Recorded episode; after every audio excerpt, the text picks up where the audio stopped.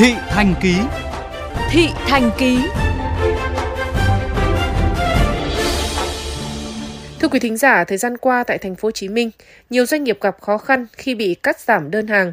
Điều này đã khiến hàng ngàn công nhân bị mất việc làm, giảm thu nhập, cuộc sống gặp muôn vàn khốn khó.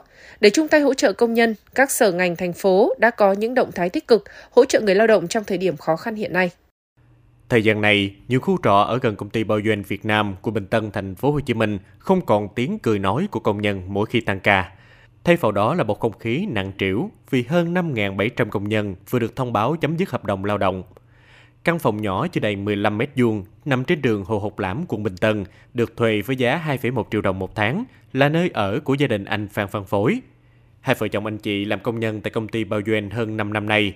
Với thu nhập khoảng 12 triệu đồng, trừ đi các khoản ăn uống, chi tiêu hàng ngày, anh chị cũng để dành được chút ít, chờ đón thành viên mới. Thế nhưng cả anh chị bị mất việc nên mọi dự định đều phải thay đổi. Anh Phối chia sẻ. Cũng dự định là ở trên đây xanh, là tính đâu vào đấy trên rồi cứ nghĩ là hàng năm nó như vậy rồi, đâu có ngờ là nó vậy đâu. Giờ thì lỡ thì giờ cũng phải ráng như giờ sao. Không là phải tiết kiệm lại từ đầu hết chứ không có giống như mà hồi đó nữa. Nói chung là nghe thằng rầu dữ lắm rầu. Ở phòng đối diện, gia đình chị Hồng Thắm may mắn hơn khi không bị mất việc làm. Thế nhưng phía công ty của chị cũng thông báo cắt giảm giờ làm do thiếu hụt đơn hàng. Vì thế thu nhập của gia đình cũng bị giảm theo. 7 triệu đồng là thu nhập của chị Thắm nhận được sau khi trừ bảo hiểm xã hội, cộng với tiền lương của chồng, mỗi tháng vợ chồng anh chị có khoảng 14 triệu đồng. Với thu nhập này, gia đình không đủ chi tiêu vì tiền học của hai con, chưa kể tiền trọ và ăn uống khám chữa bệnh. Chị Thắm chia sẻ.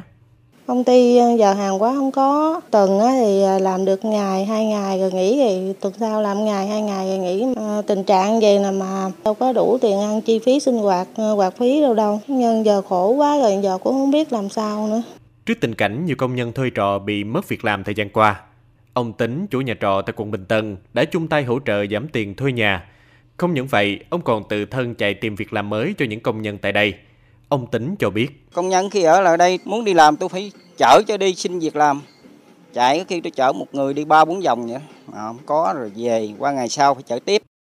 Trước thực tế nhiều lao động trên địa bàn thành phố gặp khó khăn trong suốt thời gian qua, ông Nguyễn Văn Sang, Phó Giám đốc Trung tâm Dịch vụ Việc làm Thanh niên Thành phố Hồ Chí Minh cho biết, trung tâm sẽ cố gắng kết nối các doanh nghiệp và tổ chức các sàn giao dịch việc làm mới cho người lao động bị mất việc trên địa bàn thành phố.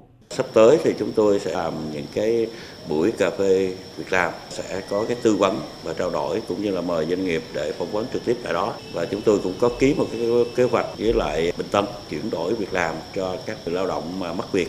Theo ông Nguyễn Văn Lâm, Phó Giám đốc Sở Lao động Thương binh và Xã hội Thành phố Hồ Chí Minh cho biết, sau khi nắm tình hình của công ty Bảo Doanh và các công ty khác gặp khó khăn trong sản xuất, buộc phải cắt giảm nhân sự, Sở đã tìm kiếm và có khoảng 16 doanh nghiệp có ngành nghề tương đồng để chuẩn bị giới thiệu việc làm cho người lao động khi có nhu cầu.